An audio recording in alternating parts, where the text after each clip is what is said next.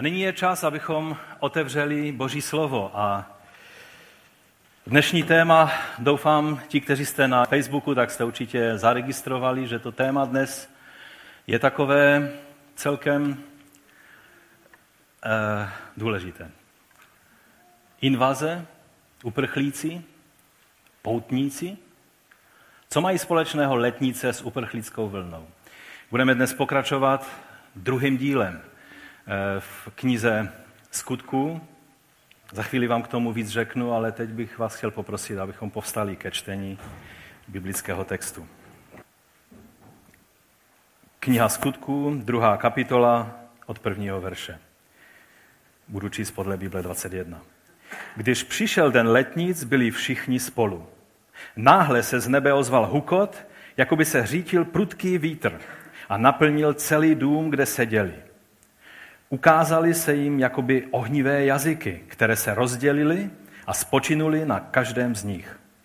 Všichni byli naplněni duchem svatým a začali mluvit jinými jazyky, jak jim duch dával promlouvat. V Jeruzalémě tehdy pobývali zbožní židé z každého národa na světě. Když se ozval ten hukot, sešla se spousta lidí a byli ohromeni, protože je každý slyšel mluvit svou vlastní řeči. Úžasem bez sebe říkali, hleďte, co pak ti všichni, kdo tu mluví, nejsou Galilejci? Jak to, že tedy každý slyšíme svou rodnou řeč? Partové, Médové, Elamité a obyvatele Mezopotámie, Judeje, Kapadokie, Pontu a Ázie, Frigie i Pamfilie, Egypta i kraju Líbie vedle Kyrény a příchozí z Říma, jak židé, tak prozelité. Kréťané i Arabové, slyšíme je mluvit našimi jazyky o velikých božích věcech. Všichni žasli a nevěděli, co si o tom myslet. Co má tohle znamenat, ptali se jeden druhého. A někteří se ale posmívali a říkali, opili se novým vínem. Pane, my tě prosíme, aby si toto slovo před námi dnes otevřel. Aby nám pomohl porozumět tomu, co nám chceš dnes říct. Nejenom pro pochopení toho, co se stalo tam tehdy, ale to, kde jsi v tom všem dnes. Abychom tě v tom všem uviděli a abychom mohli naši vůli poddat tvé vůli a tvému vedení, tvého svatého ducha. O to tě prosíme. Amen. Amen. Můžete se posadit? Správně bych měl pokračovat druhým dílem, takovým klasickým, to znamená, že by chtělo mluvit dnes o tom, kdo je autorem knihy skutku a, a co vlastně ten úvod, kterým Lukáš, který věřím, že je autorem, eh, nám chtěl říct a, a ta všechna varování a tak dále. Eh, minule jsme mluvili o tom prvním dílu, je to vlastně taková, taková situace, kdy jsem byl na, na vážkách. Z jedné strany bych chtělo pokračovat tak, jak by se mělo pokračovat, a z druhé strany já jsem měl prožitek, který věřím, že pochopíte, proč o tom budeme mluvit dnes. Tak půjdeme, nebo už jsme si přečetli rovnou druhou kapitolu, která nejenže navazuje na Lukášův závěr Evangelia tím, že nám ukazuje, proč Ježíš učedníkům přikázal neodcházet z Jeruzaléma. To byl takový zvláštní příkaz, který na konci Lukášova Evangelia pán Ježíš řekl eh, učedníkům, řekl, neodcházejte z Jeruzaléma dřív, než budete při oblečení moci z vysosti. A právě v souvislosti s tím jsem měl takový zvláštní prožitek. Začnu tím, že celá Evropa vlastně žije uprchlickou vlnou a ta, e, ten úvodní obrázek, který, který jste viděli, tak je obrázkem z té výstavy World Press Photo a když jsem ho viděl poprvé v Ostravě na té výstavě, tak mě hodně zasáhnul, protože v ním je intenzita toho, co se, co se dnes v Evropě děje. Toho, o čem snad jediné noviny, které otevřete každý den, nejsou bez eh, různých článků a úvah a také i rozhovory, které jsou mezi lidma, jak na sociálních sítích, tak i běžně v životě tak se toho dotýkají. Lidé si kladou otázku. Jsou ti lidé, kteří se tu všichni valí na Evropu.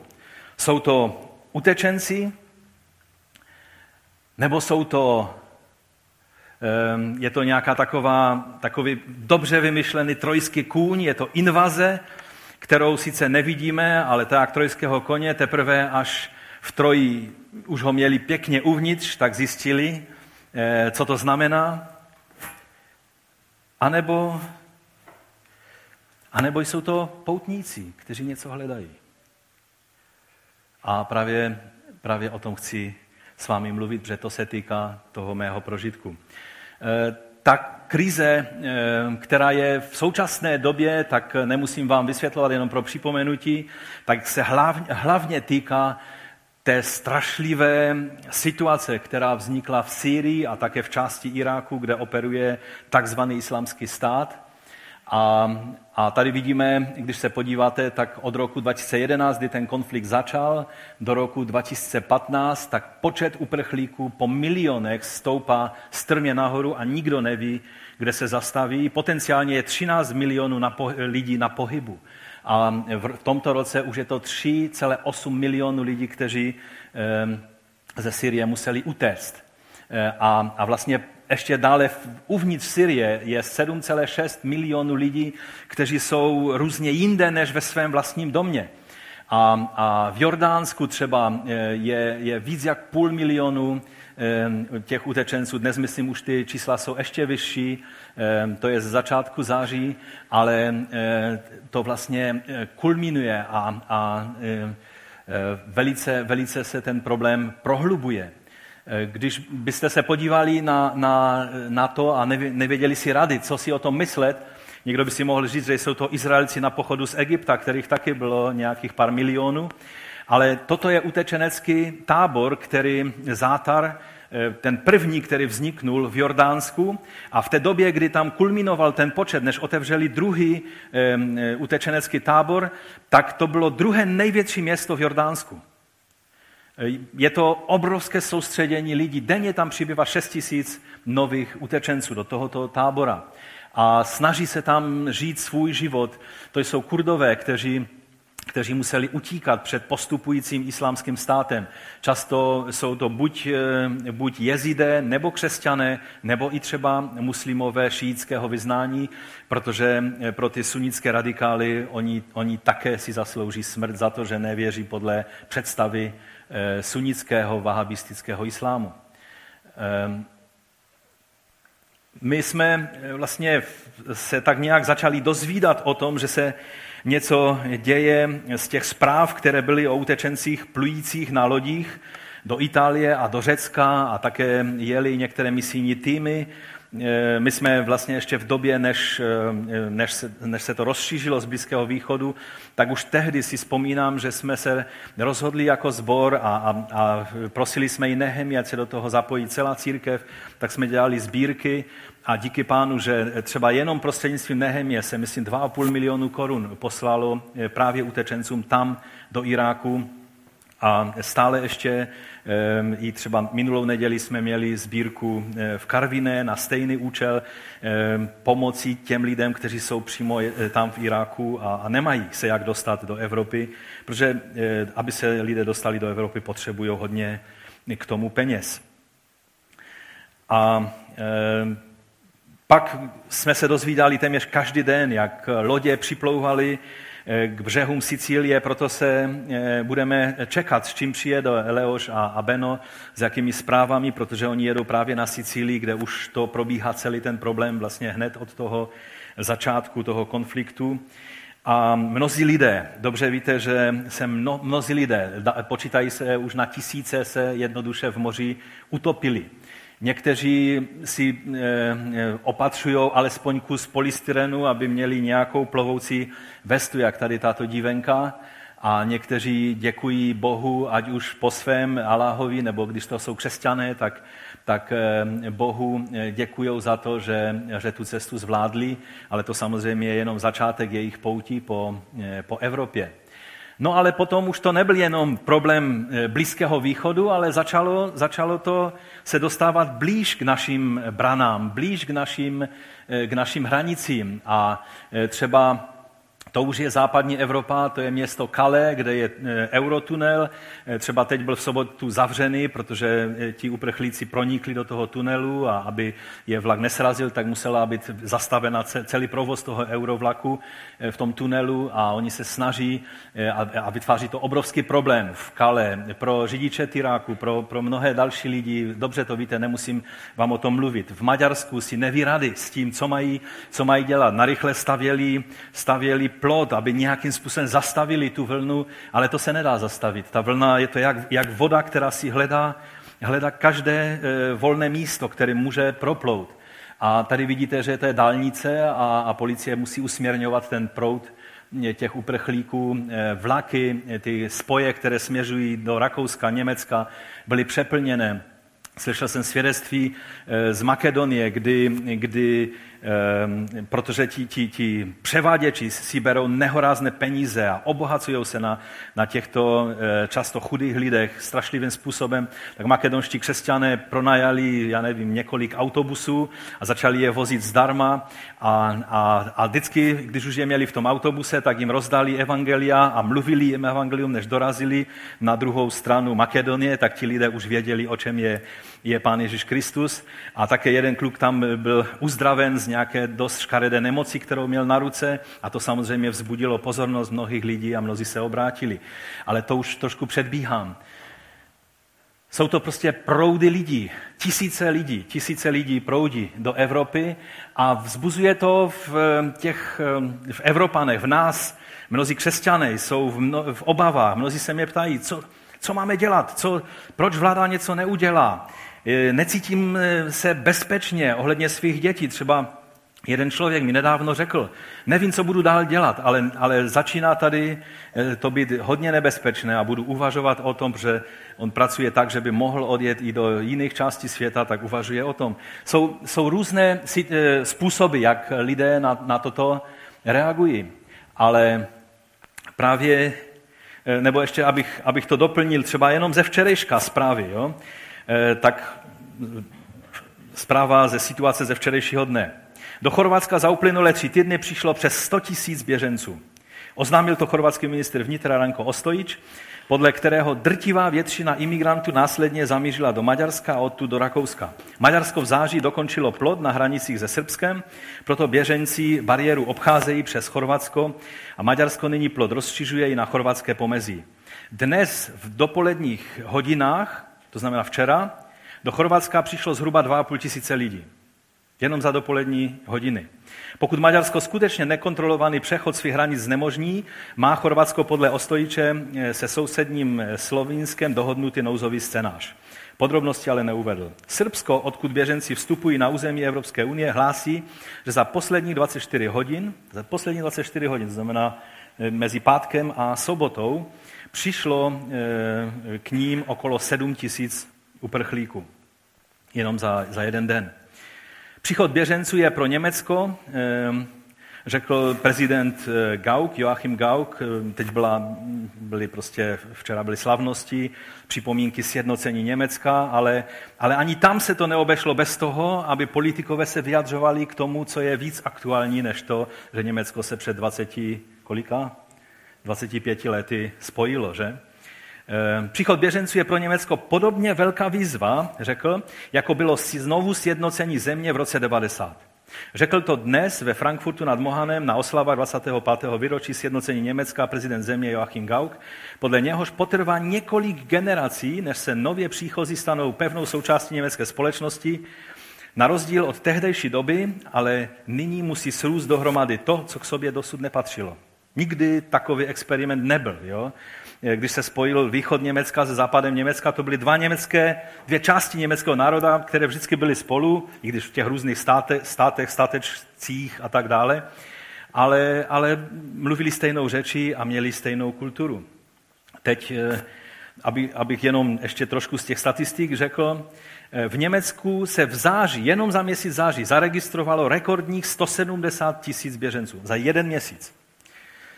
Skutečný počet přicházejících uprchlíků ale je výrazně větší. Bavorský ministr vnitra Joachim Hermann ho tento týden odhadl na 270 tisíc za ten jeden měsíc. Většina běženců přišla do země přes rakousko-bavorskou hranici. Německá vláda očekává, že celkem za letošní rok dorazí do země 800 tisíc žadatelů o azyl, někteří politici mluví dokonce o milionu běženců. Pouze do Německa. Jenom taková zajímavost, eh, když zjišťovali, kdo je nejstarší uprchlík, který přišel, tak z Afganistánu přišel muž, kterému je 110 let a je hluchý a slepý, ale přišel. Takže to je jenom taková, taková zajímavost. Samozřejmě v Evropě se stupňuje strach, jak jsme viděli tady na tomto snímku. Probíhají různé akce a není to jenom Česko. Ty, ty některé západní země se tak dívají z vrchu na ty, na ty středoevropské, nebo jak jeden anglický novinář v jednom článku napsal, eh, státy z periferii Evropy. Nevím, kde žije on, ale my žijeme v samotném centru Evropy, jestli někdo trošku ovládá aspoň základy geografie. Že? A píšou hodně povyšenecké články. Ale když ty země eh, mají rozhodovat, tak rozhodují víceméně taky způsobem, že tápou. Jeden den eh, kancléřka řekla, že všichni jsou vítáni, kteří pocházejí z toho pronásledovaného prostoru. Za dva dny nebo za tři dny vlastně se zavřely německé hranice. Nikdo neví, jak se k tomu postaví. Je to fenomén, který pokud o něm nevíte a nečtete a nepřemýšlíte, tak žijete někde v nějakém bunkru na Sibiři, máte vypnutý telefon, máte, máte zrušenou poštu od rodiny a, a, a není tam elektřina a snad jenom vodu tam máte, protože žijete. Ale každý, kdo žije tady v těchto zemích, tak ví, o čem mluvím, že je to věc, která se diskutuje, o které lidé mluví. A a myslím si, že, že mnozí to velice nešťastným způsobem celou tu situaci zneužívají k politickému sebezviditelnění. A to nemyslím jenom takoví ti, kteří říkají prostě pryč z uprchlíky, ale i z levé strany ti, kteří přirovnávají eh, prostě ty, ta zařízení zachytna, kde ty lidi se ubytovává k Auschwitz a tak dále. Myslím si, že je to velice nefér a, a Jana by mohla mluvit eh, asi, jak tuto věc můžou chápat lidé, kteří byli ve vyhlazovacích táborech. Je to, je to nešťastné jak z jedné strany, tak z druhé, ale o tom nechci mluvit. O tom nechci mluvit. Chci mluvit o něčem jiném a to je, to je o určitém prorockém obrazu, který jsem před eh, několika dny, vlastně už týdny, měl. A, a tak nějak jsem se nemohl dočkat, abych se v rámci knihy skutku právě k tomuto dostal, abych vám předal, protože to ve mně narůstá a, a bobtná a já to potřebuju složit před vámi, abyste před pánem zvážili.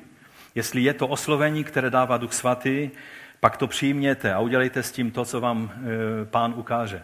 A pokud se vám zdá, že je to celé nějaké takové jenom můj pohled na věc, e, tak, e, tak je to na vás, jak, jak to rozsoudíte. Bylo to na úterních modlitbách, kdy jsem měl tento, tento zvláštní prožitek a najednou jsem uviděl takový prorocký obraz. Bylo to, nebylo to vidění, nějaký děj, ale bylo to takový záblesk pohledu na něco, co úplně změnilo můj úhel pohledu na celou tu situaci s uprchlíky, o které jsem před chvíli mluvil. Uviděl jsem událost letnic eh, v Biblii z úplně jiného zorného úhlu, než jsem byl vždycky zvyklý. Vždy jsem se eh, díval na událost letnic takovým tím klasickým způsobem, že jak tady takový ten celkem kičovitý, ale, ale vyjadřující to, co chci říct, obrázek eh, ukazuje. Eh, díval jsem se vždycky na, na tu událost toho letničního, tradičního letničního pohledu. Hledal jsem tam ta, ty letnič, ta letniční témata seslání Ducha Svatého, naplnění Duchem Svatým, mluvení jazyky, lidé se diví a jsou obrácení a my jsme svědky Ježíše Krista. Haleluja, amen, praise be to God. A vždycky jsem tak nějak se díval na ty ustrašené učedníky, ze kterých se stali neustrašení svědci Ježíše Krista, ty jazyky, plameny ohně, potvrzení, zapečetění nového druhu chrámu, které nyní už není ten chrám v Jeruzalémě, ale Eh, tělo Mesiáše, společenství těch, kteří patří Mesiáši, když on odešel do nebe, aby usedl na svůj trůn. Ale vždycky to bylo kolem, se to točilo ten můj pohled kolem začínající církve, která byla zmocněna, naplněna Duchem Svatým, a to tak mocným způsobem, že si toho všimli i všichni lidé, kteří byli kolem. No a právě ty lidi. O těch lidech právě ten můj prožitek byl. Ti, kteří se seběhli a byli svědky o neletniční události, najednou jsem v tom prorockém obraze uviděl paralelu ze současnosti. Tehdy to byl Jeruzalém, kde se vždy na svátky začali sjíždět Židé ze všech národů. Tady je mapa eh, Blízkého východu a, a podtrženě zeleně nebo tak žlutozeleně jsou eh, ty národy a ty země nebo ty, ty, eh, ty vlastně provincie dvou říší, které, které konkurovaly si tak navzájem římská říše a partská říše, která byla na východ od Izraele, byla vlastně součástí toho byly ty země, které leží na východ, Mezopotámie a tak dále. A do Jeruzaléma vždycky přijížděli lidé z všech těch zemí. Počet obyvatel Jeruzaléma se o svátcích z několika násobil.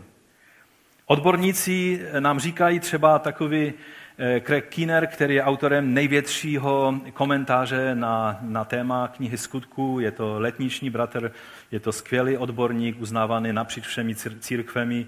Jeho, jeho komentář na téma skutku má čtyři obrovské díly, jsou to takhle tlusté knihy a právě dokončil eh, tu čtvrtou, tu, to, tu poslední, pracoval na tom 20 let. Eh, on říká, že v Jeruzalémě běžně žilo plus minus 80 tisíc lidí v běžném provozu. A na svátky se někdy zhromáždilo až půl milionu lidí. Ten nárůst je prostě několikanásobný. A z toho minimálně 30 tisíc lidí přicházelo z těch dalekých zemí, jako jsou právě ty, které Lukáš tak poctivě vyjmenovává. Pak je tady ještě jedna zajímavá situace, a to jsou ty synagogy těch osvobozenců, o kterých mluví kniha skutků, kteří, eh, to jsou lidé, kteří z diaspory, z těch různých zemí přišli a usadili se v Jeruzalémě. I apoštol Pavel, ten slavný apoštol Pavel se narodil v Kiliki, on se narodil v Tarzu, ale on se vychovával a studoval a stal se tím, kým je eh, v Jeruzalémě. Ale byl součástí těch synagog přistěhovalců, kteří, eh, kteří přišli a přinesli to dobré z těch zemí, které, které byly eh, prostě Babylonie a, že, a, a všechny ty, ty území při, přinášeli to dobré, ale i ty své zvyky a, a Jeruzalém byl takový kotlík, ve kterém se to najednou začalo všechno, všechno míchat. Víme, že ve skutcích v 6. kapitole eh, je napsáno v 9. verši, že tu povstali někteří ze synagogy zvané libertinských, kyrenských a alexandrijských, eh, z Kilikie a z Ázie a hádali se se Štěpánem.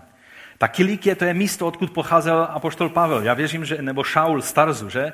Já věřím, že to byl i důvod, proč on byl tím, který dohlížel na ukamenování Štěpána. Já vím, že předbíhám teď do úplně jiné části skutku, ale abychom porozuměli tomu, co se dělo o svátcích, tak nejenom, že se přistěhovávali lidé, kteří tam studovali, bydleli, sloužili, stavali se dokonce i členy Sanhedrinu a tak dále, jako byl, jako byl Šaul z Tarzu, ale také na svátky přicházeli všichni z Judeje, z Galileje, ze všech končin i z celého světa a počet eh, z 80 tisíc vyrostl až na, až na půl milionu a někdy eh, víme, že potom později eh, to kulminovalo až v tom roce 70, kdy už se to počítalo daleko, na daleko větší počty, protože jenom těch, kteří byli zabiti v Jeruzalémě, bylo milion sto tisíc.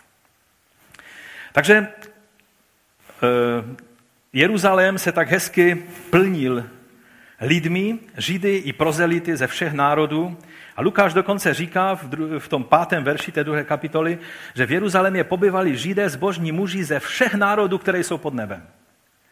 To je samozřejmě tak trošku hyperbola, protože e, e, on, on e, nějak tak tím vyjadřuje to, že, že tam byli lidé ze všech těch národů, které prostě pro ně byly běžně celým světem. To bylo především římské impérium a pak snad ještě partské impérium a to bylo tak asi všechno.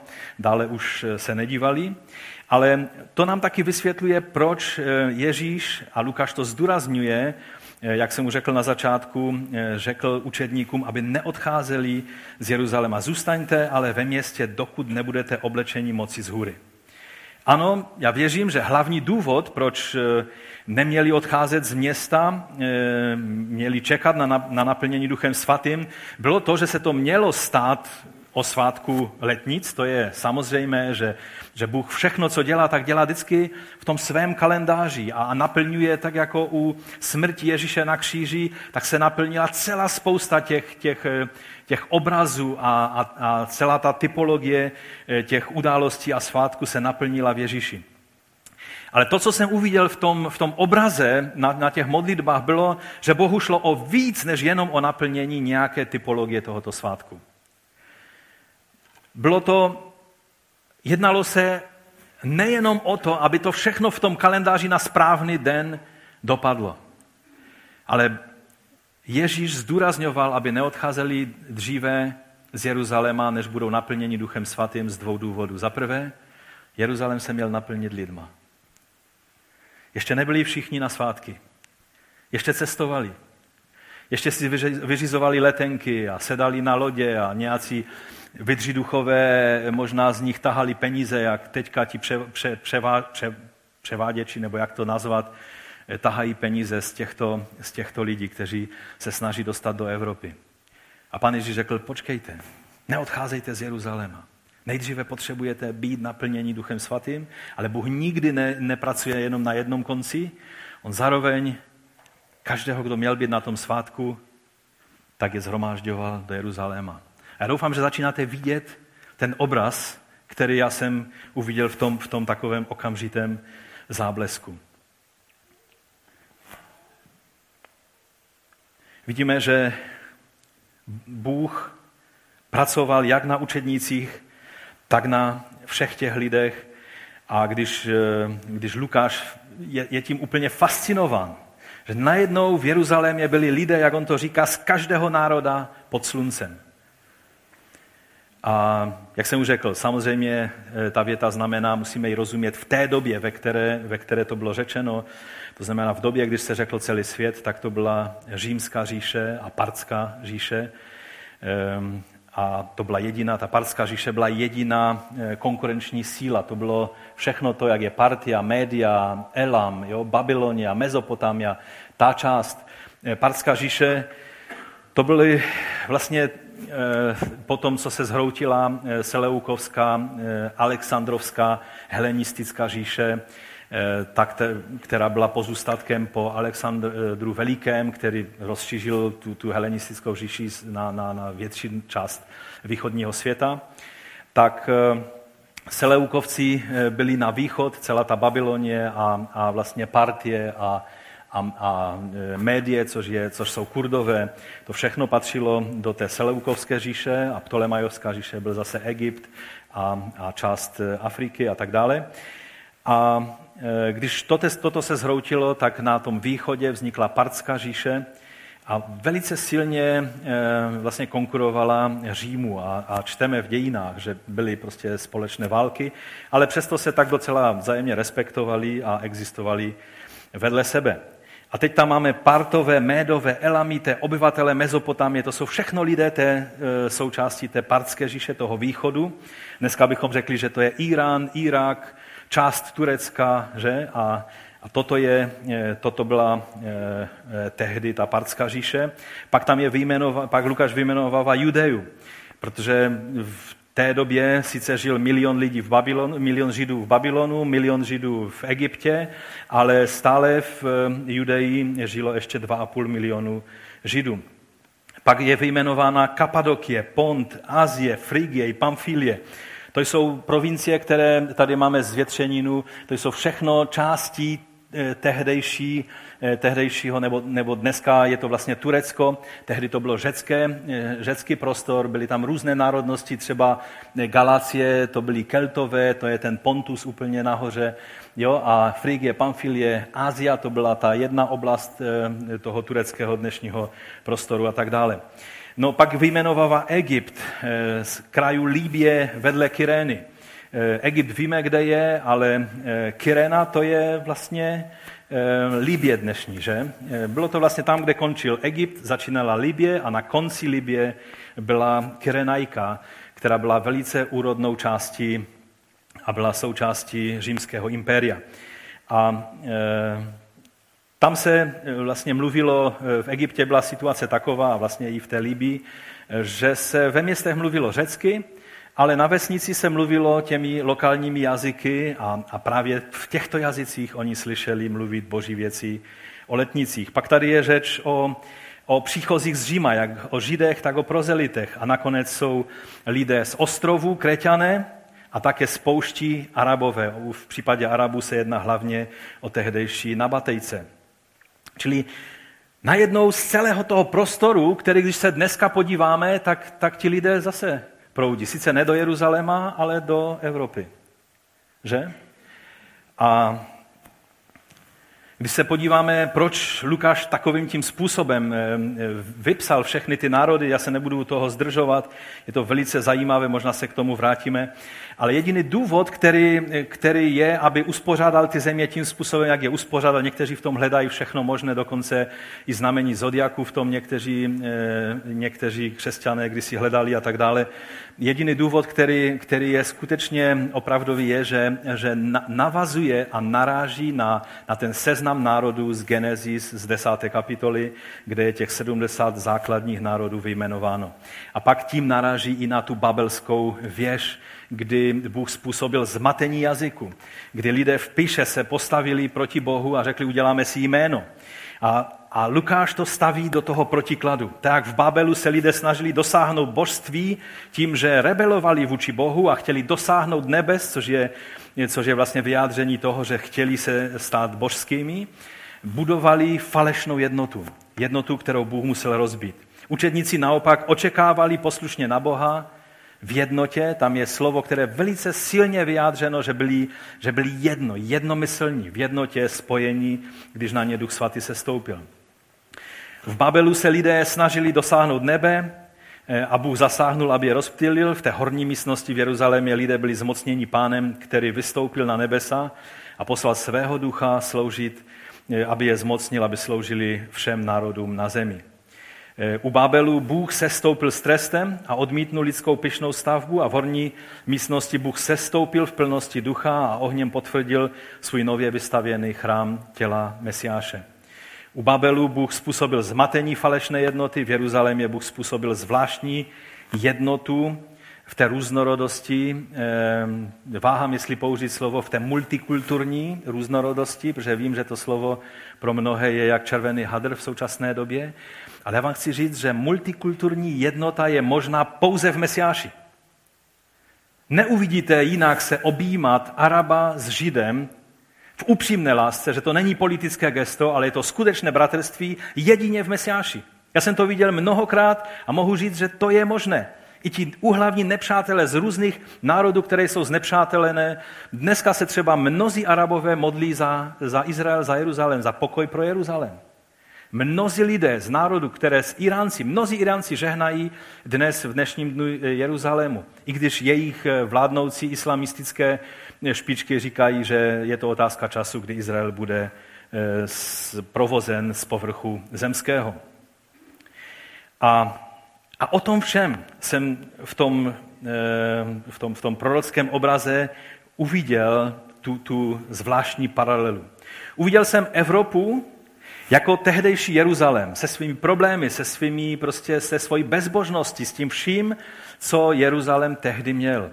Oni si mysleli, že prostě vyřešili Ježíše o pasře a letnice to už jenom potvrdí, že žádný Ježíš nemá žádný smysl a že všechno poběží tak, jak oni si naplánovali. Mysleli si, že ti lidé, kteří se hrnuli do Jeruzaléma, si mysleli, že jsou poutníky k jeruzalémskému chrámu a ani netušili, že jsou poutníky pro evangelium. Kdyby jim to možná cestou byste přišli k ním a říkali, tak vy si jdete pro evangelium Ježíše Krista, toho ukřižovaného, kterého naši představení ukřižovali v Jeruzalémě. Vy si jdete do Jeruzaléma, abyste se dozvěděli tu zprávu a abyste se stali jeho učedníky. Možná bychom dostali pár facek. Je to tak? Možná i těm uprchlíkům, když byste řekli, vy si jdete do Evropy pro evangelium o Kristu. Možná byste taky dostali pár facek. Ale na tom nezáleží. Ti uprchlíci, aniž si to uvědomují, proč tady jdou, jdou si zde pro evangelium. To je hlavní zpráva, kterou vám chci říct. Oni to ještě neví, ale oni si tady jdou pro evangelium o Ježíši Kristu. A ty a já jim máme evangelium, ten příběh o Bohu naplněný v Izraeli a završený v eh, Ježíši Kristu. Spásu pro každého člověka ze všech národů jim ze zmocnění Ducha Svatého máme předat. I teď platí úplně stejné, co platilo tehdy v té situaci, ale co platí vždycky. Ti lidé, oni měli své plány, když šli do Jeruzaléma. Plánovali si, co udělají v Jeruzalémě, koho navštíví a co nakoupí. Někdy, když moje manželka, když jdeme do sboru, tak on říká, nesmím zapomenout eh, to pro tamtoho člověka, to pro tamto a tamten vzkaz a to. Vždycky říkám, jdeme na zhromaždění, nech ty všechny věci na pokoji. Ale oni, je to normální, že sestry jsou takové, že přemýšlejí na deseti věcech, jak když se zaměřím na jednu věc, tak všechno ostatní zapomenu. Ale ti lidé, kteří jeli do Jeruzaléma, já věřím, že oni měli své plány. Já si tam nakoupím to a to. V Jeruzalémě mají třeba z nejlepší, já nevím, ten, ten maces, tak nakoupím maces zase na celý rok. Nebo já nevím, prostě teď mě to, to je blbost, ale, ale něco takového příklad, jo? A nebo zase takový ti podnikavější říkali, v Jeruzalémě nemají třeba, já nevím, eh, žádné hedvabí a, a my jsme na hedvábné stezce, takže jim přivezeme nějaké hedvabí a budu na svátku a ty, manželko, zatím budeš prodávat hedvabí, nějaké šátky nebo něco. Měli různé plány. I ti vedoucí, ti političtí vedoucí, to znamená římští e, vládci, ti měli svůj plán, jen aby všechno proběhlo v pořádku a, a měli vždycky z toho těžkou hlavu, protože ten počet se tak e, násobil, že, že bylo velice husto a, a ty všichni lidé hledali ubytování a nakupovali obětní zvířátka, to všechno. A římané z toho měli e, někdy dost velkou kopřívku. Ti židovští vedoucí měli taky své plány. Možná si řekli, no tento svátek už definitivně převalcuje takový ten špatný dojem, který se nám stal před pár týdny v době paschy, kdy, kdy mnozí lidé provolávali Hošana eh, Ježíši a, a, a my jsme nevěděli, co s tím, ale podařilo se to vyřešit, byl z toho trošku zmatek a, ale, ale je to za námi a teď jsou letnice a teď všichni lidé budou natření, odjedou zpátky do svých provincií a, a všechno poběží, jak má. To, mě, to byla jejich představa. Možná další lidé by měli ještě nějaké další představy. Stejně tak ti uprchlíci, kteří přicházejí, mají své touhy a představy o tom, proč si jedou do Evropy. Také politici o tom mají své představy a plány. Tak jako ti staří římané nebo ti izraelští představitelé. E, představitelé EU, od nich sice nějakou kloudnou představu eh, se dobrat je, je celkem problém, ale já nechci mluvit o politice dnes, takže to, to bylo to nejsilnější politické heslo, které jsem řekl a víc už nebudu. Putin má své představy, Obama má své představy, eh, Assad, prezident Syrie, má své představy, turecký prezident Erdogan má své představy. Všichni mají své představy, co s tím vším je třeba udělat a mělo by se a bylo možné udělat. Svět biznesu. Mnozí biznismeni si říkají, konečně budu mít levnou pracovní sílu.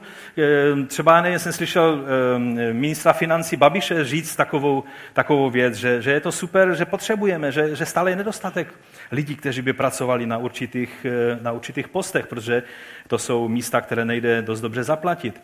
Ta převaděřská mafie tam má úplně, tam žně. Ti vydělávají obrovské miliony na celé té situaci a mají svou představu a jsou rádi, že to nekončí, že ta vlna stále pokračuje. Bezskrupulozně odírají lidi, mnohé, kteří pocházejí z pronásledování, eh, hrozila jim smrt, vzali poslední prostředky, pokud jim je třeba ISIS nevzali. Eh, a většina těch, kteří skutečně potřebují pomoc, tak ani se tady do Evropy nemůže dostat, protože jsou bez peněz, bez všeho a některá svědectví jsou taková, že vešli do domu, jako první věc, tak člověku zastřelili manželku, aby ten člověk věděl, že je situace vážná, aby jim dal veškeré peníze a všechno, a pak zbytek rodiny teprve propustili. Strašlivé situace eh, se dějí eh, tam v té části světa. Samozřejmě islámský svět, který, který by měl nějak to vyřešit, protože je to součást jeho, jeho teritoria, oni mají své představy a sní o islamizované Evropě k obrazu svému. A ti džihadisté z islamského státu, a nesmíme zapomenout, že to je jenom jedna z mnohých džihadistických organizací a institucí, ale třeba Boko Haram, jenom toto léto, jenom za ty letní měsíce, zabili 1600 lidí. 1600 lidí na území Nigérie. A jsou další džihadistické. V Afganistánu nedávno dobili celé město a, a horko těžko vláda s pomocí spojenců a, a staly se tam i nešťastné věci, byl zasažen, byla zasažena nemocnice a další věci.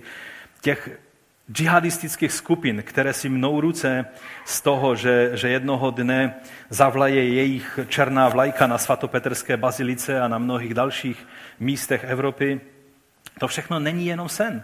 Oni jenom naplňují to, co oni čtou ve své svaté knize a co viděli u svého zakladatele. To přesně v jeho šlepě jich jdou. Ovšem nikdo z těch činitelů, které jsem zrovna vyjmenoval, eh, si neuvědomuje jednou věc. A někdy, žel, zapomínáme na to i my, jako učedníci Pána Ježíše Krista. A to je, víte co? Že v tom všem nezáleží jenom na tom, jaké má plány islamističtí vůdcové v Iránu nebo v Saudské Arábii nebo evropští potentáti, ale Bůh má své plány.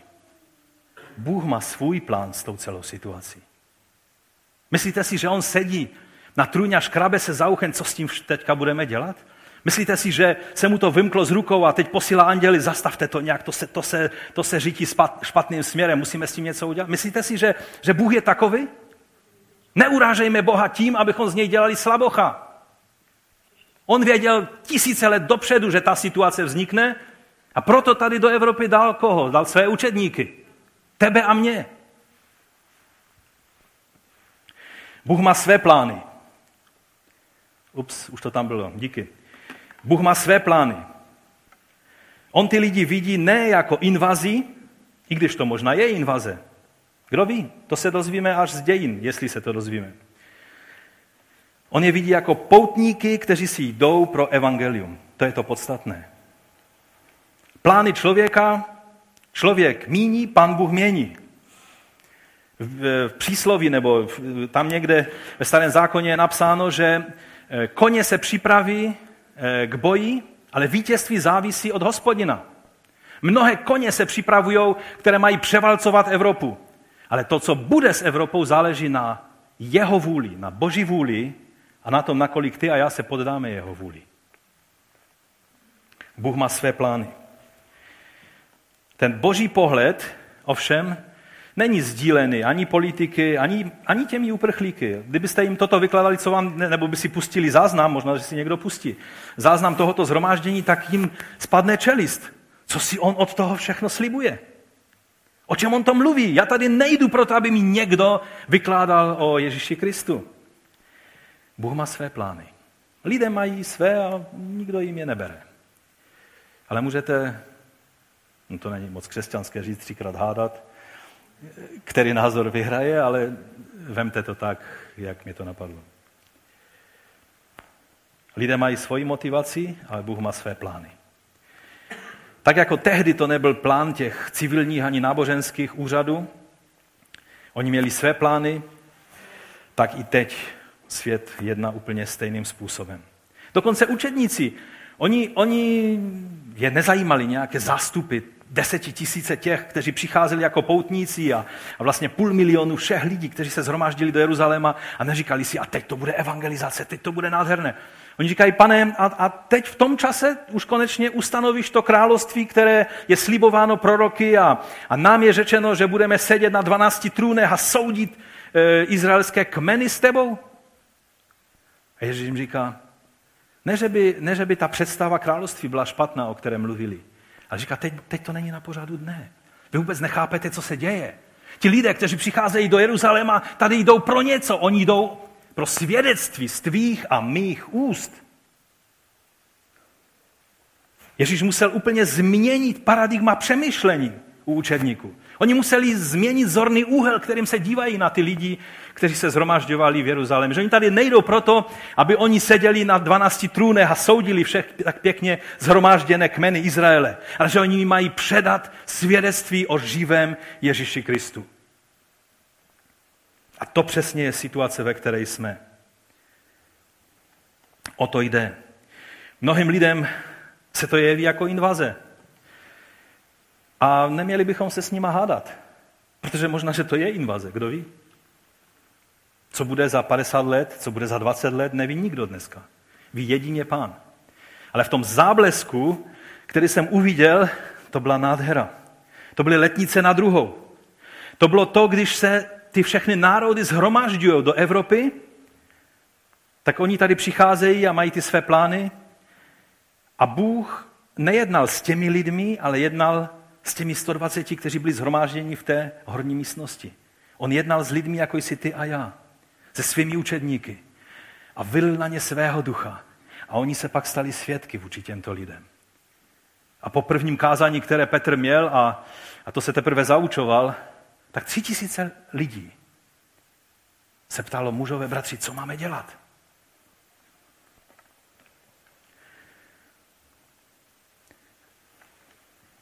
Je zajímavé vidět, jak mnozí lidé mluví o křesťanské Evropě, i ti, kteří před, před pár lety ani neměli páru o tom, že Evropa je křesťanská a vůbec je to nezajímá, ani nechtějí, aby byla křesťanská. A najednou se mnozí ohanějí křesťanskou Evropou. Možná, že není, ale možná, že se ta situace změní, když Bůh vyleje svého ducha. Tak, jak tehdy v Jeruzalémě. Neodcházejte z Jeruzaléma, až budete při oblečení moci z vysosti, řekl pán Ježíš učedníkům. Oni si měli uvědomit, že bez jeho zmocnění nejsou schopni udělat absolutně nic. Nemoci ani sílou, ale duchem mým, tam to máme na zdi napsané. Se to stane, mluví hospodin. Takže možná to je invaze. Určitě to jsou uprchlíci. Mnozí z nich jsou to možná vykukové, kteří jenom zneužívají situaci. Mnozí, možná, že jo. Není na nás, abychom to posuzovali a řešili. Na nás je, abychom je uviděli božím pohledem jako poutníky, kteří si jdou pro evangelium, pro nový život v Pánu Ježíši Kristu.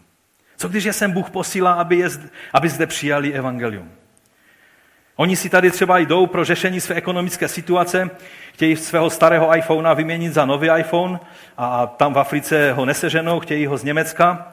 Někteří možná jim jde skutečně o život a mnozí takoví jsou. A nesmíme na to zapomenout. Jsou mnozí pronásledovaní lidé, kteří tady jdou, protože jim jde o život. Ale jde jim o ten, o ten fyzický život. A možná, že Bůh se rozhodnul nepořešit jenom to, jakým telefonem ti kluci budou volat, ale rozhodnul se, že pořeší jejich život, duchovní život, věčný život.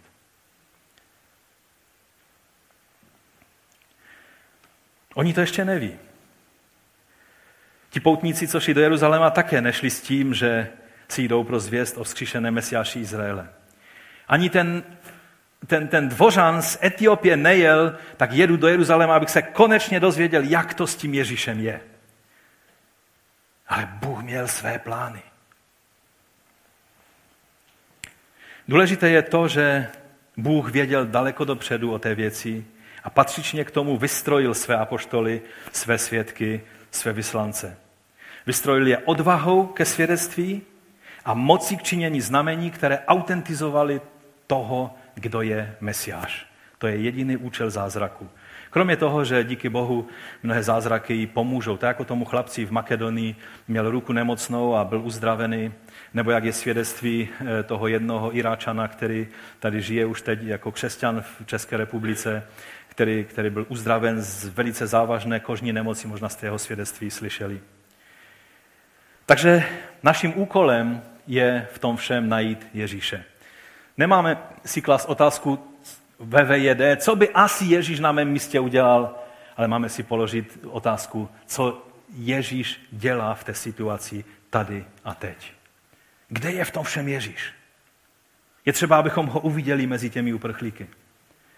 Tento týden jsme mluvili o možnosti pro pastory, abychom mohli mít vstup i do, do toho zařízení detenčního tady ve Vyšních lhotách. a, a je to na dobré cestě a můžete se za to i modlit. Je třeba, abychom uviděli, kde v tom všem je Ježíš. Kde v těch zástupech, které jsme tady viděli, na těch eh, fotkách, které blokují dopravu eh, eh, vlakovou, na moři, na, na souši, na dalnicích, v eurotunelu a tak dále, je třeba uvidět v tom všem, kde v tom je Ježíš. Lidské plány jsou jen lidské plány. A tak, když se na to podíváme tím způsobem, tak už se nebudeme zajímat, jestli, jestli to je zároveň i invaze po způsobu trojského koně, jestli, jestli oni nějakým způsobem oprávněně žádají o azyl nebo neoprávněně. My nejsme státní úředníci, abychom toto řešili. Není řečeno v Biblii, že, že pastoři právem nosí meč a odměňují ty dobré a trestají ty špatné? Nebo to tak je napsané? Čtete to tak ve svých Biblích? Já tam čtu, že, že jsou to vojáci policie a ti, kteří mají konat podle božího rozhodnutí, že mají vynucovat právo. Ale to nejsme my, kteří to máme řešit. My máme uvidět, kde v tom je Ježíš a co je mým a tvým úkolem. Bůh to tak dělal často v dějinách, že, že lidé plánovali úskočné plány proti jeho království. A on je tak chvíli nechal pracovat. A pak to zhrnul a použil pro svou slávu. Myslíte si, že Haman měl ve svých představách takové noční můry, že viděl, jak Ester zmařila jeho plány boží moci a, a místo, aby na té šibenici vysel Mardochej, že bude vyset on a, a jeho pomocníci? By ho to v životě nenapadlo. On měl plán, jak zlikvidovat Židy. No ale pak přišlo nařízení, které až, až mi nahání husí kůži, že král nařídil, že všichni musí uctívat živého boha, toho, kterého uctívá Mardoche, a kdo nebude uctívat, tak jeho dům bude změněn v hnojoviště, nebo takové tvrdé slovo tam je. No ti králové umí jenom rozkazovat, neumí pochopit, že nejde věřit z příkazu, že? Rozumíte? Oni si, oni si to nedokázali představit, ale Bůh měl své plány. Stejně tak, když se první sionisté dostávali do Izraele, Oni neměli představu, že, že se připravují na druhý příchod Ježíše Krista. Kdybyste jim to řekli, tak vás udělají prostě něco velice špatného. I Židé dokážou být velice tvrdí, když, když jim mluvíte věci, které se jim nelíbí. A, ale Bůh má své plány. Na začátku státu Izrael bylo mesiánských Židů, že byste je spočítali na dvou rukou. Dneska jsou to tisíce. Od momentu 67. roku, kdy Jeruzalém padnul do rukou Izraelců, ten počet akceleroval z tisíců na, na desetitisíce a sta tisíce. A to není všechno. Přijde den, kdy všichni v Izraeli, každý člověk, kdo je upřímný, tak jak tady, ti lidé měli možnost uvidět, že jedná Bůh, anebo řekli, a oni se opili. Petr sice rostomile argumentuje, no nemohli se opít, protože teprve je ráno. Dneska by už tento argument moc neobstál, ale ale jemu to stačilo, aby vysvětlil těm lidem. A to byli, víte, ti, kteří, kteří říkali, a oni se opili, eh, opili, to byli lidé, kteří asi nerozuměli ty jazyky, protože to byli ti místní jeruzalémští.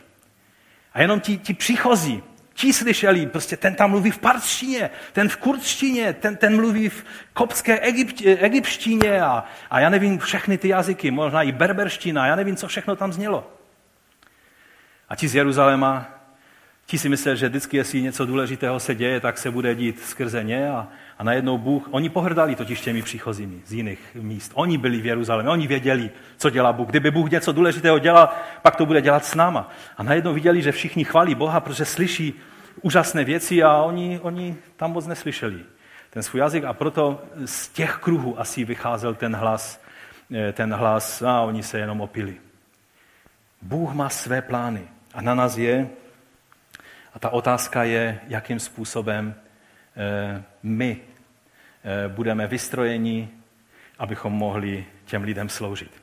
Tehdy to byly jazyky těch všech národů, protože to bylo znamení toho, že Bůh tady jedná.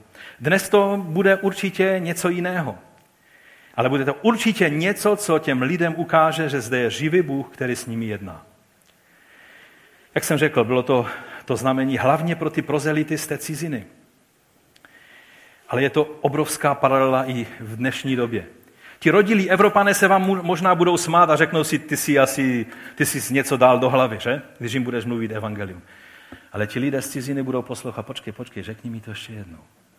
Já jsem měl sen a mně se zdalo v tom snu přesně to, co mi teď říkáš. To se stává velice často. Rozumíte? I teď jsme ve stejné situaci, jak byli oni. Na mnoha místech Evropy už to začalo. Nedejme se odradit tím, že nám budou mluvit, eh, možná ti rodilí Evropané se budou posmívat. Možná se jim zdá, že je to něco, o čem už jejich eh, prapradědové a dědové a babičky slyšeli. Že to není nic nového. Ale přicházejí lidé, kteří dychtí po evangeliu. A proto se nenechme odradit. Petr velice trpělivě odpověděl i těm rodilým Jeruzalémčanům, když jim řekl, ne, ne, ne, oni fakt nejsou opilí a vysvětlil jim proč a tak dále. A, ale pak vysvětloval ty úžasné boží věci, naplnění božích proroctví Joele a dalších. Když bych měl říct jenom příklad, že se to v Evropě už skutečně děje. A neděje se to vždycky jenom v letničních zborech. Některé velice tradiční sbory, třeba v Berlíně je jeden zbor, který je evangelický zbor Trojice, eh, který eh, měl asi 150 lidí a dneska kští po stovkách nové lidi z těch příchozích z Iránu a z Afganistánu a z těchto míst. A podle slov pastora Gottfrieda Martense, tak se za dva roky ten zbor rozrostl ze 150 na 600 členů. Ne z těch rodilých Němců, ale z těch přistěhovalců. Lidé, jako třeba jeden příklad, iránský imigrant Mohamed Ali Zonobi se jmenoval, z města Shiraz, eh, z Iránu. Když ho kštili, tak dostal otázku, vzdáváš se satana a jeho cest? Stejným způsobem, jak to děláme občas my, když víme, že někdo pochází z takovéhoto prostředí. Pak dostane přímou otázku, zříkáš se islámu? A on říká, ano, zříkám. A pak je pokštěn. Není pokštěn tím, že by ho ponožili, ale tím svým způsobem vylejou mu vodu na hlavu. Takhle ho pokští. Ale na tom zas až tolik nezáleží. A pak už to není Mohamed Ali Zonobi, ale Martin Zonobi. On si změní jméno. Vezme si křesťanské jméno. Jeho manželka předtím byla Avsanech a teď se jmenuje Kateřina. Protože vydali své životy pánu a začínají žít nový život. A stovky dalších Iránců a Afgánců a dalších. I když kancléřka Merkelova stále zdůrazňuje, že Německo je, je tak stejně pro islám, jako, jako pro každé jiné náboženství. Bůh má své plány. Dokážete si představit, že Bůh může nesouhlasit i s těmi politiky, kteří si myslí, že drží klíče moci ve svých rukou? V asi největším evangelikálním sboru ve Finsku je to sbor Salem v Helsinkách, letniční sbor. Pastor Mika Jirjela, takové hezké finské jméno má, ale je to velice milý bratr. A já, když jsem tam byl v tom sboru už v roce 1987, poprvé z těch různých stodol a setkání, kde jsme seděli na schodech a v kuchyni a tak různě, najednou Bůh udělal zázrak, nebudu, nemáme čas, už jsem dávno eh, po čase, eh, nemám čas vyprávět, ale když jsem přijel do Helsinek a, a uviděl tu budovu na 2000 lidí, moderní, multimediálně zařízenou už tehdy v 80. letech, tak jsem si sedl do kouta a brečel jsem jak malý kluk. Teď ten zbor prožívá zvláštní věci. Jednoho dne ten pastor Mika odcházel z budovy a, a najednou na něho volá jakýsi, jakýsi uprchlík. E, počkejte, počkejte, já musím s vámi mluvit. Já jsem vás viděl ve svém snu. A vy mi máte sdělit, co je, e, jaká je cesta k, e, k Ježíši. No a tak on se s ním posadil, vysvětlil mu cestu k pánu. A výsledek byl, že se nechal pokštit. A dalších 30 lidí s ním. Bůh dělá tyto věci dnes. Je otázka, jestli my stále budeme řešit, chceme islám, nechceme islám, budou mešity, nebudou mešity. Není to jedno, jestli budou nebo nebudou. Když tu budou muslimové, tak tu mešity budou, ať je povolíme nebo je nepovolíme. To, oč jde, je, kde je v tom Bůh. Jaké má Bůh plány. A možná ty mešity budou, ale budou prázdné. Protože ti lidé dychtí po živém Bohu. A ty a já máme to svědectví pro ně, máme tu zprávu. A my budeme debatovat o tom, jestli mešity ano nebo ne, místo jim předat to, co je na nás, abychom ji předali. Kež bychom každý z nás byli těhotní tím svědectvím, které Bůh do nás vložil o živém Kristu a dokázali odložit všechny ty hrozby, že, že když mu řekneš o Ježíši, že tě podřeže nebo udělá cokoliv špatného. I ty věci se můžou dít, ale to nemá zastavit naše svědectví. To svědectví, které nosíš ve svém životě, je důležitější než tvůj vlastní pozemský život. Povstaňme k modlitbě. Víte, už dlouho jsem neprožil něco tak intenzivně jako tuto věc. Já nevím, jaké budou dějiny za 20 let. Ale já vím, co leží, od té chvíle, když jsem to uviděl na těch modlitbách, vím, co Bohu leží na srdci. A když se domluví s každým křesťanem v Evropě, tak to budou letnice na druhou. On dává to zmocnění. To samozřejmě, my nepotřebujeme nové letnice. Letnice byly, kdy začalo nové období. Ale zkušenost letnic, zmocnění duchem svatým potřebuješ ty i já, proto abychom byli svědky Ježíše Krista a sloužili jeho záměru. I v té situaci, která je dnes z uprchlíky tady v Evropě. To je to důležité. Abychom nevycházeli z Jeruzaléma ve vlastní síle a s vlastní představou, a, a, a abychom se nezajímali o ty všechny politické a sociologické vyhlídky, které vzbuzují strach a obavy o budoucnost. Víte, co řekl Pavel ustrašenému mladému Timoteovi?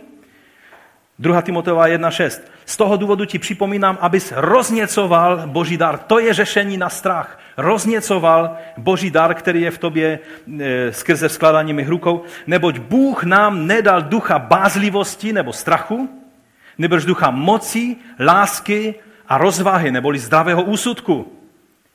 To je to, co pán chce, abychom měli. Zdravý úsudek. Už není čas, a já jsem vám chtěl přečíst dopis od jednoho eh, pastora z Blízkého východu, který nás vyzývá jako křesťany evropské. Jestli mi dáte ještě pár minut, tak bych vám to přečetl předtím, než se budeme modlit. Můžu vám to přečíst?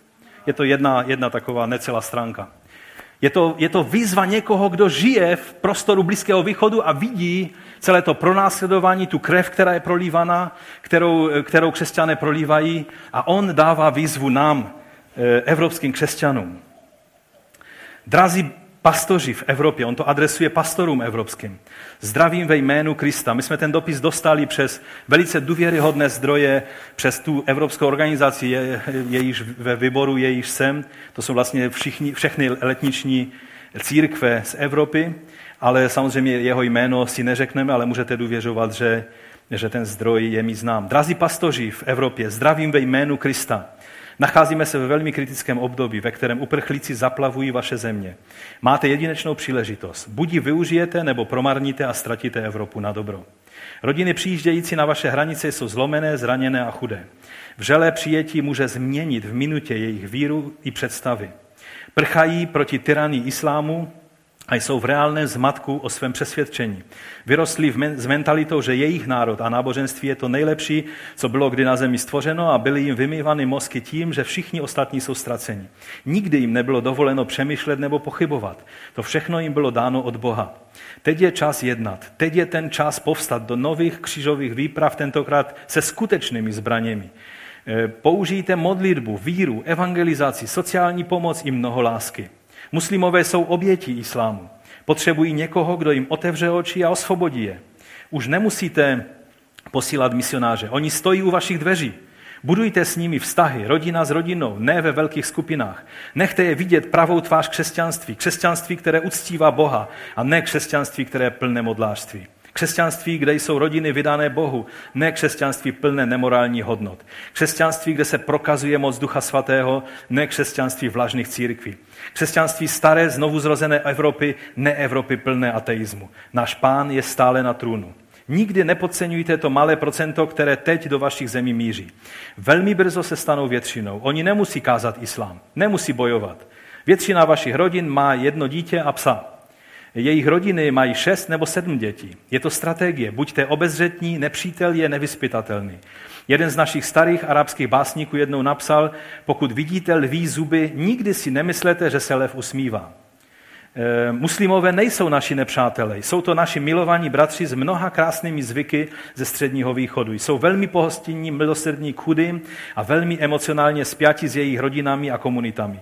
Pospěšte, se, si, pospěšte a postarejte se o ně dřív, než si oblíbí islám. Historie bude jednou svědčit o tom, že vám Bůh poslal hladové, abyste je nakrmili, žíznivé, abyste jim dali napít, cizince, abyste je přijali a nahé, abyste je oblékli. Jak budete reagovat? Někteří eh, vás určitě budou využívat, ale jiní si zamilují vašeho Boha. Prolomte jazykové bariéry a použijte povolané arabsky mluvící křesťany ve vašich zemích. Prolomte kulturní bariéry a snažte se pochopit muslimskou mysl.